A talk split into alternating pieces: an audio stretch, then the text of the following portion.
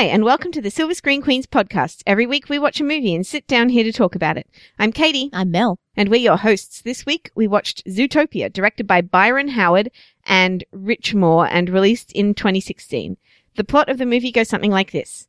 In a city of anthropomorphic animals, a rookie bunny cop and a cynical con artist fox must work together to uncover a conspiracy. Bunny Cop cracks me up every time. It's a bunny cop movie. Yeah, there's this joke going around on Tumblr that's like, we should make a buddy cop movie. Did you say bunny cop movie? Yes, Yes, yes, yes, I that's did. what I said. And then they made that movie. Um, yeah, it is, it's really, um, it's a really adorable movie, mm-hmm. Zootopia. I mean, sweet. I was kind of expecting something a little more, um, I guess subversive given the buzz around it. Mm. Uh, which is possibly why you shouldn't read buzz around movies. Yeah, Because for Disney Pixar, it's pretty good, but like, I kept expecting there to be like a gay character or It's- something it's- like that, you know? not an overtly gay character as opposed to one that was coded gay. well, um, yeah, it's not- also, by the way, all the jokes about that character were just, he's fat. Stereotyped about it being him being a fat gay guy. Yeah. Um, but oh yeah, it's not Pixar by the way. It's Disney Animation.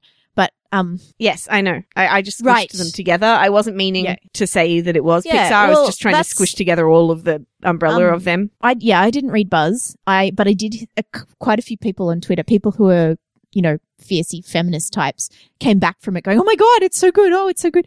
And um, so I did see that kind of buzz, but I didn't really know what to expect going into it, and I was pretty surprised, especially considering that it is Disney. Like for Disney to say that follow your dreams is a far too simplistic message that needs a little bit of nuance around it. That's a pretty big step for Disney. Yeah, I guess. I mean, it's still follow your dreams, but, Right, um, but it's follow your dreams, but recognize that the world is complicated and there are um, different aspects to dreams, and that there are that I some of think the it's less about you have. dreams and more about prejudice and bias and our own inherent bias towards each other and how well, it's it's about yeah, fol- trying to follow your dreams in a world that's not yeah the only thing that sort of I, it it was like it was really interesting in its treatment of of diversity and prejudice and what Mm. that means but there's definitely like there's a there's a sense of to me of privilege that's lacking because it didn't seem like one of the groups it seemed like the group that was being yes. prejudiced against was the one that had all the privilege and i was like what is happening Yeah, well, that was what was complicated because I, I was like, who's going to be the dominant group? But but they kind of sort of make it as though that the dominant group is also getting um prejudiced against. But, it's they're not, not, the- the dominant not- group because the I mean Yeah. numbers wise the dominant group are the prey right. who are like they're 90% prey but then they go the predators are being biased against but the predator is Mm. in charge but like how did Yeah, that well- happen well, and the- then the all the people is- on the for all the animals on the force are predators Yeah, and the predator very- is the holder of the structural and institutional power. And but like But the there's sa- also the same sort of sense that like he's an unusual mayor to have because he's like what do you think they're all going to think about their mayor who's a lion Mm. so like it seems like maybe the mayor is not always a predator Mm. but then that makes it really like it's really hard to see what the power structure of Yeah. this world is and that was the thing. I think because it was, tr- uh, I you always worry about when people say, "Oh," or you know, when, when people try and equivalent equivocate like being mean to the powerful group with the powerful group oppressing the non-powerful. but they, and they aren't, don't- they, and they don't, don't- have all yeah. the power right And they doesn't- seem to yeah, have the that's what I power mean. in like the it doesn't work that way. So, I mean, I guess uh, in a way it kind of removes the power from the conversation, which means that then it makes it that anyone in the audience can understand it a bit better. But it, yeah, But it's not equivalent with the real world if you're removing the power from the conversation. Mhm. There's n- like it, it doesn't it makes it not equivalent because yeah, like there is this kind of sense that both um both Judy and Nick, our bunny and our fox, have like experienced prejudice against them in the past. yeah, and institutionalized prejudice against them. institution right, but how Yeah. does how does there exist this institutionalized prejudice prejudice just against everyone? Yeah, there's no power structure enforcing it. It's very weird. That was one thing that as we kept going through the movie, I kept wondering about. Yeah. Because there's a really good scene where the, um, of like the, f- the fox in the ice cream store and the way, you know, and that that's a really good allegory allegory for people, you know, seg- segregated worlds where people don't, aren't, you know, we don't serve your kind here. That kind or of thing. not just segregated, but, like he he doesn't trust him because Yeah, he's because a fox. he's a fox. It's more like But- like you know the people Mm. follow black people around in stores and th- Mm, like the mm. store. That's what I mean. That, that, that, sort of thing. That that scene was quite effectively done and was a good sort of little lesson in there. But then, like, it's quite clear that our bunny is also a victim of structural prejudice because she's a girl and she's small and she's a prey. well, it's not because she's a girl in this world. no, because she's a she's small and she's prey. And there's never been another bunny in the police force before, so she's also a victim of institutional prejudice. And I and so like maybe everybody in this world is like a person of color or a woman, but where then where is where are the like people standing in for the white guys? yeah, is that is that the lion or is that Bellwether?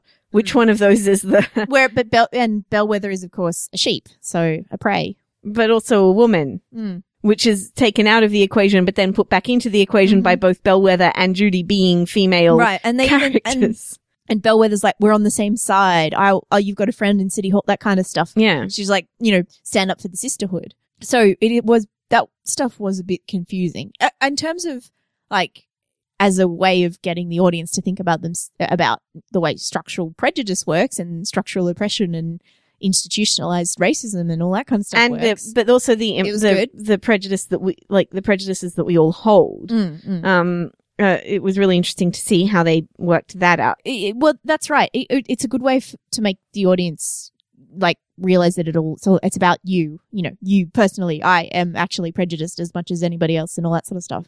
Again, it, w- it was good. It's a good way to make an individual person see that kind of stuff, but then it also doesn't quite make the individual person realize that there is the power structure, which is Yeah. interesting. And it is, of course, a kids' movie. I know that, but I mean, if they're going to do that, if you're going to do a movie about prejudice, then like not having privilege is kind of like erasure of half the problem. So, and, and I get, the, and this is part of the thing that I think causes a lot of this stuff as we get older is that when we're kids, we keep getting, uh, fed movies like this or stories like this where everybody experiences prejudice. And so, like, it's, it's But it telling you the to be prejudiced, Yeah. but it isn't the same as like if they actually see that there is a structural bias towards some people and against some other people, right? So like when you, as you grow up, you sort of go, oh, when somebody does this thing against me because I am a woman, it is Yeah. like And it feeds prejudice, but I can't yeah. like, you and know, it it- feeds directly into particular like certain groups. I'm thinking here of like nerdy guys, but there are other Yeah. other sort of white male groups who think, oh, but I was prejud- I was you know discriminated against because I'm a nerd, or I was discriminated against because I'm not an alpha male. Like, and you're just mm-hmm. kind of like, well. Yes, but you still get to have all the other white male privilege. You just, you, you know what it feels like to have someone be mean to you is not the same as you know what it feels like to have somebody systematically discriminate against you. yeah, exactly. Yeah. Um, and then and it doesn't teach the, that the lesson. whole like alpha male thing, and then they're like, you guys like think so little of men and masculinity. I'm like, the only person who is thinking little of masculinity and men in this situation is the person comparing them to dogs. Hmm. Like using that terminology, alpha male and beta male, is Yeah. literally comparing them to wolves, which are dogs. Mhm. So, you know, it's so frustrating. I hate that. Mm. But anyway, um, and yeah, there was this interesting thing of, you know, don't just assume something, but also the case that they were working on was really odd in that it is trying to challenge you to, uh, push past your assumptions about things and delve deeper and stuff. But also 14 animals of one type doing something does establish a pattern. Mm. And so the movies like don't establish any patterns based on like a large proportion of this. I don't know. Mm. Well, uh, yeah, so- and like, that it was- was kind of anti-science as well. Well, yeah, because it was it was saying like um, this is a case. There is a pattern. I'm going to hand it out to 14 different teams to do to deal with. Yeah, that was weird yeah. too.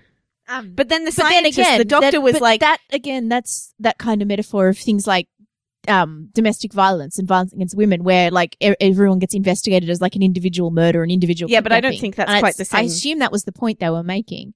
I mean, I know that in this case it was the prey who had been the predators who'd been kidnapped, but it was kind of I thought It that was was so the point odd. they Anyway. were making. The sort of piecemealness of the way the way we enforce these things on an individual level when they're really a on a systemic level kind of Yeah.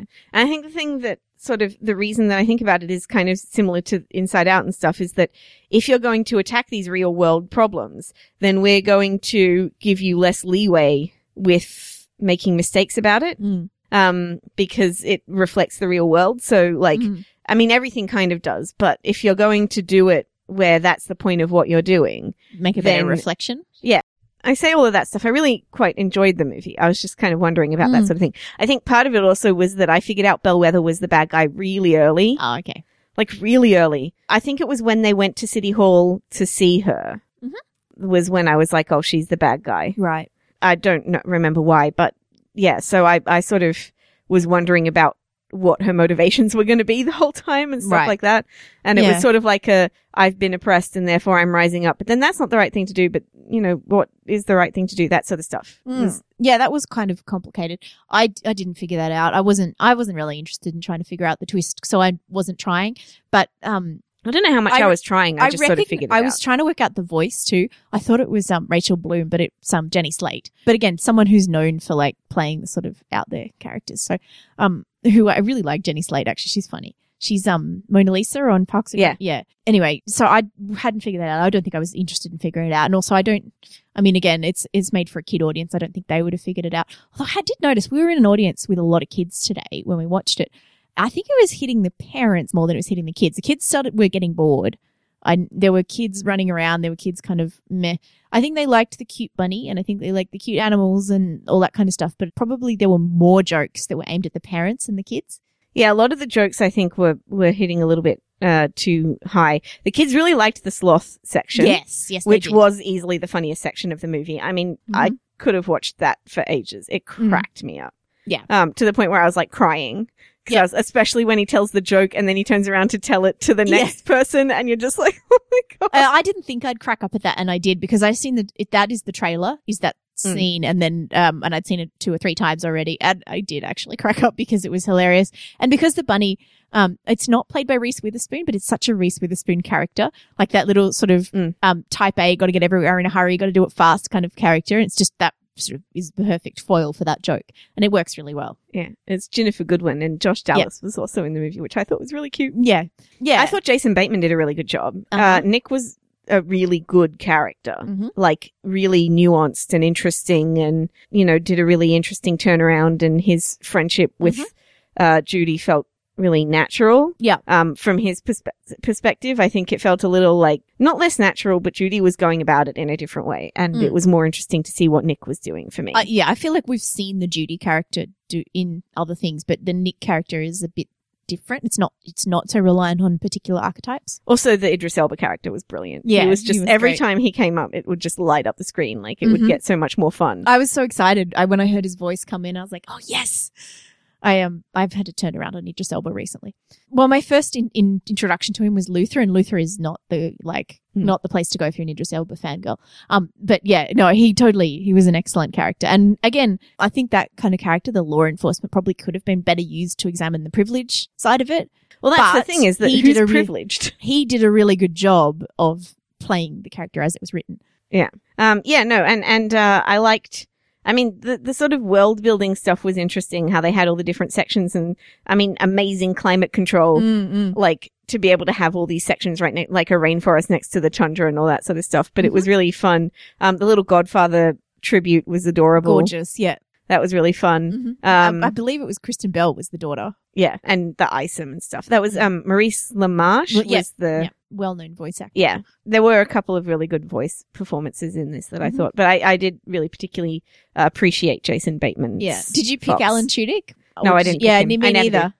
Until the credits. I never, I never pick Alan Tudyk. It was- um, it was a classic Alan Tudyk voice role. yeah, but I did know I heard Bonnie Hunt Mm. As the mum. Yeah, yeah, she was good too. Yeah, Um, they were funny. I they were the funny, and they ha- are responsible for the joke that hit the best with the parents in the crowd. With you know why your mother and I are happy? It's because we settled and gave up on our dreams, and that just cracked all the adults up in the room. Well, that's the same as my favorite joke in The Good Dinosaur, though, which is the when he's got the little like protectors, and one of them is like the one that keeps him from his dreams getting too big. Yeah, that like made me laugh. That was the only Yeah. good joke in The Good Dinosaur. I was actually comparing them a bit because this is so much better than The Uh-huh. Good Dinosaur Yep. on every level, Yep. like storytelling and plot. But it also looks a lot better. Mhm. Like it's a really, really good looking movie. It's lovely. Yeah. Which is crazy because The Good Dinosaur is Pixar. You would think if anyone's going to outshine Disney animation, it's going to be Pixar. But no, The Good Dinosaur is just to borrow your phrase, aggressively average. Yes. And this movie really kind of put a lot of effort into everybody.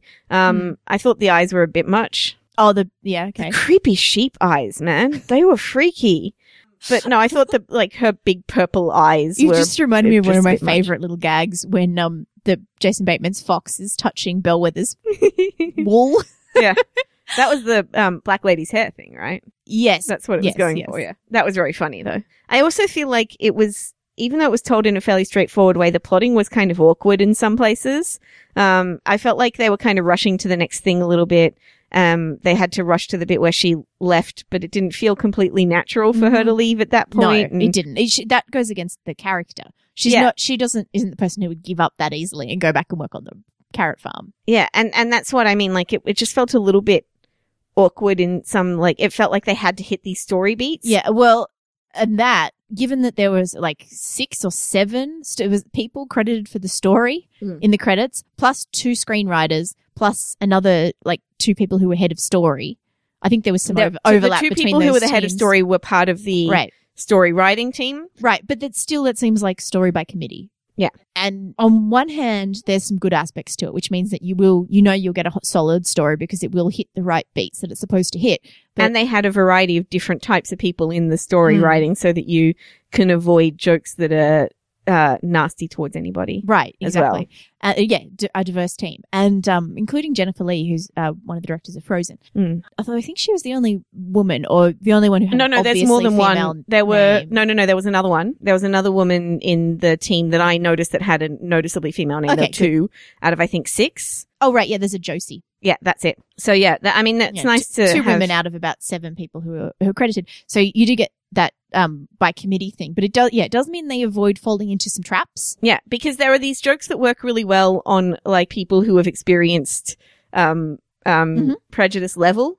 Like the it's okay for a bunny to call another bunny cute, but when you do it, it's offensive. Mhm. Stuff like that that are Mm. definitely from the point of view of the people who are prejudiced against, rather Right. than Uh, but then that was that was sort of and that ca- the character who says it is coded as gay. So then he's like, oh, No, and I'm yeah. I said this, and and I have all these people who tell me I'm fat or whatever for Yeah. liking gazelle, and yeah yeah, that that Mhm. sort of stuff. That was kind of neat.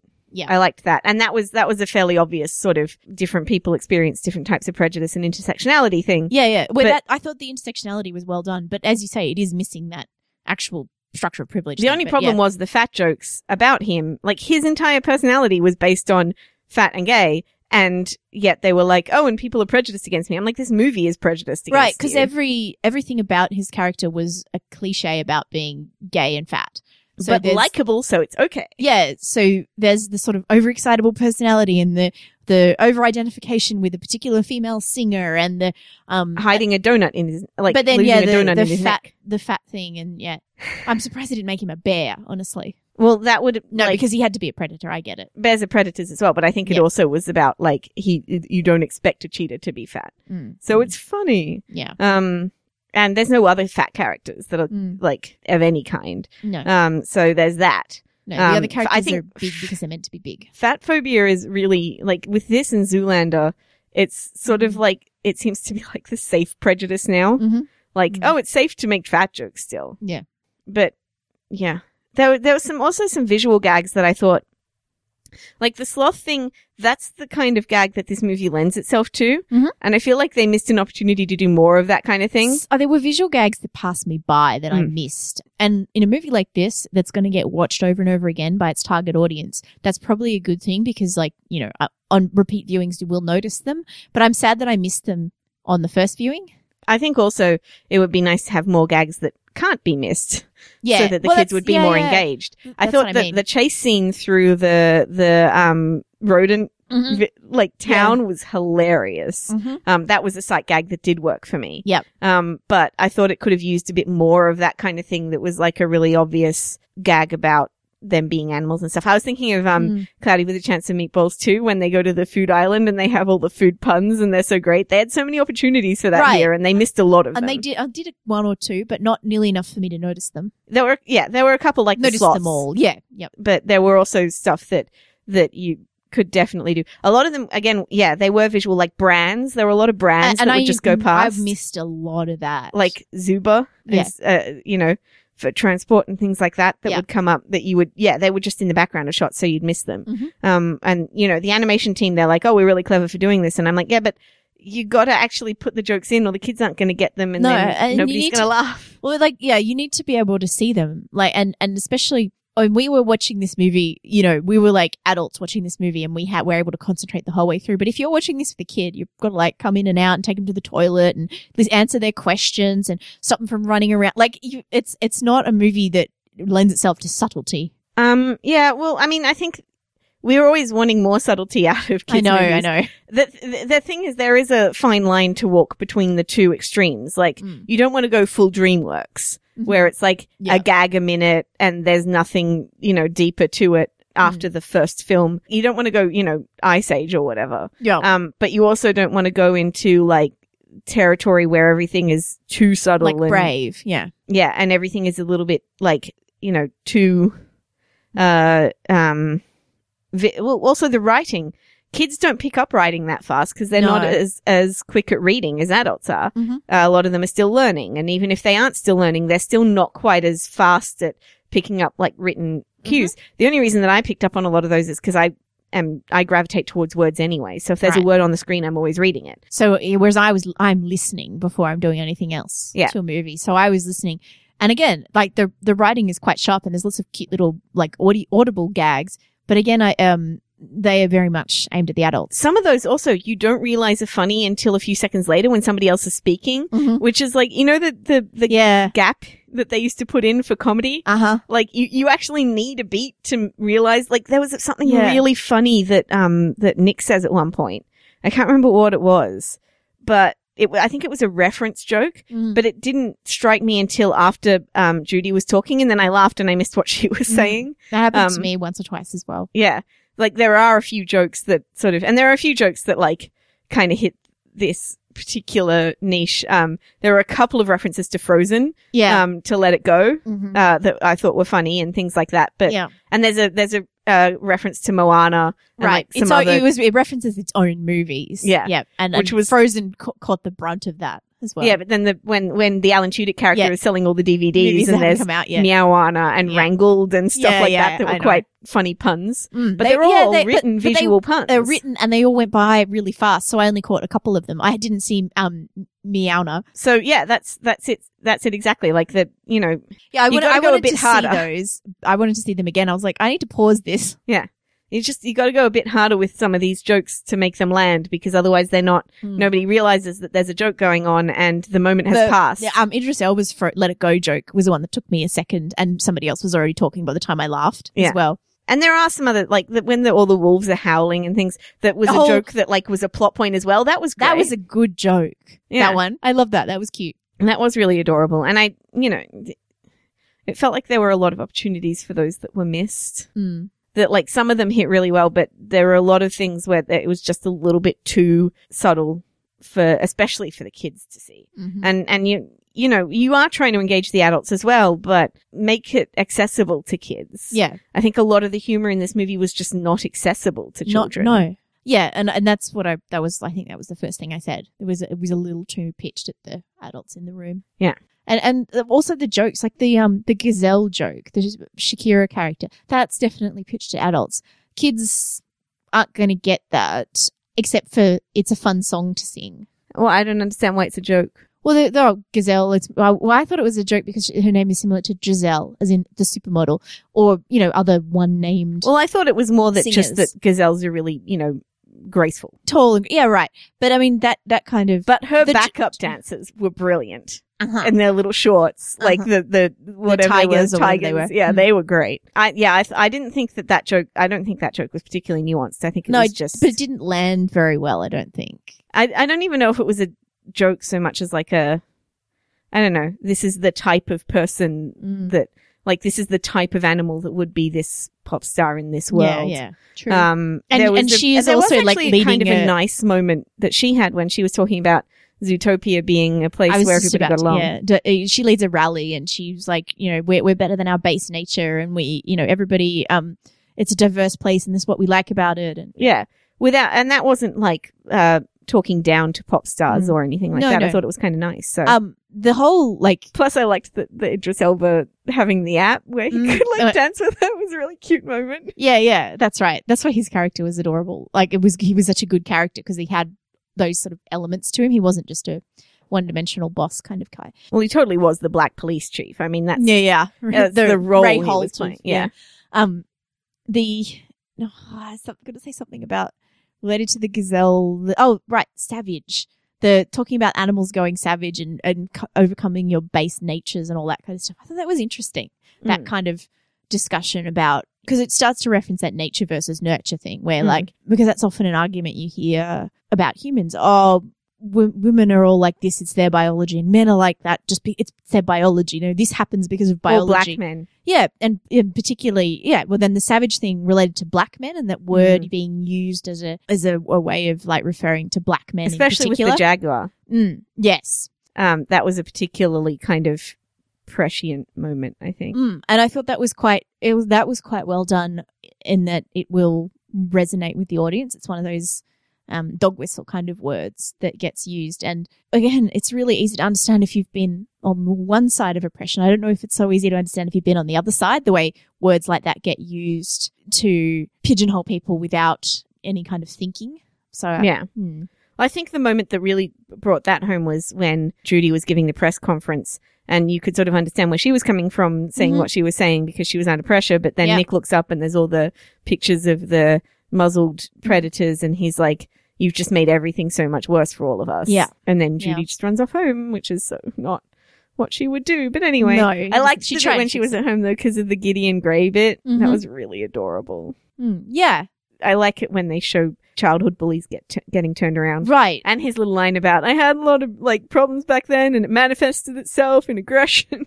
Right, uh, exactly. But it also shows how people can grow out of bullying, and also that people who are bullies, like we are all, we can all be bullies, and we can all go beyond that and grow out of it if we need to. yeah, Yeah, I, th- I liked that particular Mm. aspect of it is the idea that we can all say the wrong thing and do the wrong thing Mm. and, and contribute towards prejudice Mhm. in ways that we don't realize. Yeah, that's like right. Unconscious biases and yeah, all that sort of stuff. And that is- privilege. But again, it's so such well a done. weird uh, examination of privilege when everybody has it, nobody has it. Yes. That's it's interesting. But Mm. anyway, it, yeah, it it is for a kids movie. It is quite a nuanced, deep examination of prejudice, but Mm. it isn't as nuanced and deep as the real world is still. No. And it's funny to try and try see it strike a balance there. Yes, it's better than a lot of kids' movies we've seen. Like we do, we have had some really terrible gender politics in kids' movies. Oh yeah, the gender Um, politics in this movie were actually really pretty good. There was still a lot of male criminals and a Mhm. lot of female criminals. You always see like the one female criminal is the boss and Mm. all the rest are males. But um the the drill sergeant at the academy was, Was a a woman. and I um, think a black woman. Yeah, and there's a lot of um like they don't have a lot of gender bias in the um which kinds of animals can be which gender. Mhm. They have like little male characters Yeah. and they have a big elephant that's female and stuff like that that I thought was nice. Yeah, yeah, yeah. You're not getting like all dogs are boys, all cats are girls kind of silliness. No. Although most of the main female characters had like slender top parts and like big hips, which I Mhm. thought was strange. Yeah, I know. Well, our bunny, yeah, basically had a you know human female figure with the big feet and stuff and a big ears. Yeah. So I mean, but uh, on the on the whole, I think there wasn't a lot of. Uh, it, it was fairly even Mhm. and fair. I liked that. Mhm. Yeah. Um. So yeah, do you want to give it a rating? Yeah, I think. I'm just thinking maybe three and a half stars out of five. I think I'm going to give it four stars, Mm. even though I've been harder on it. I feel like it was really nicely done. Yeah, I, I really enjoyed myself. I just don't know that I'm going to remember it, so I might stick with three and a half. Anyway, Yeah, I don't know. It was it is good though. I will recommend it to people who need a kids movie to watch. Yeah, okay. Yeah. I'll go with four. Okay. Thank you very much for listening to the Silver Screen Queens podcast. If you would like to find our show notes or old episodes, they're on our website, silverscreenqueens.com. If you want to read Katie's review of Zootopia or of any of the other movies that she watches, which is basically Oscar Isaac's back catalogue at the moment, Yeah, I watched Won't Back Down. You've never seen me tear into a movie unless you've read my review of Don't of Won't Back Down. I- that movie was painful. Anyway, if you want to read that rant, it's silverscreenqueen.wordpress.com. And uh, if you would like to find us on social media, we're on Tumblr, tumblr.silverscreenqueens.com, uh, at screen underscore queens on Twitter, and facebook.com forward slash silver screen queens. Thank you very much for listening. Bye. Bye.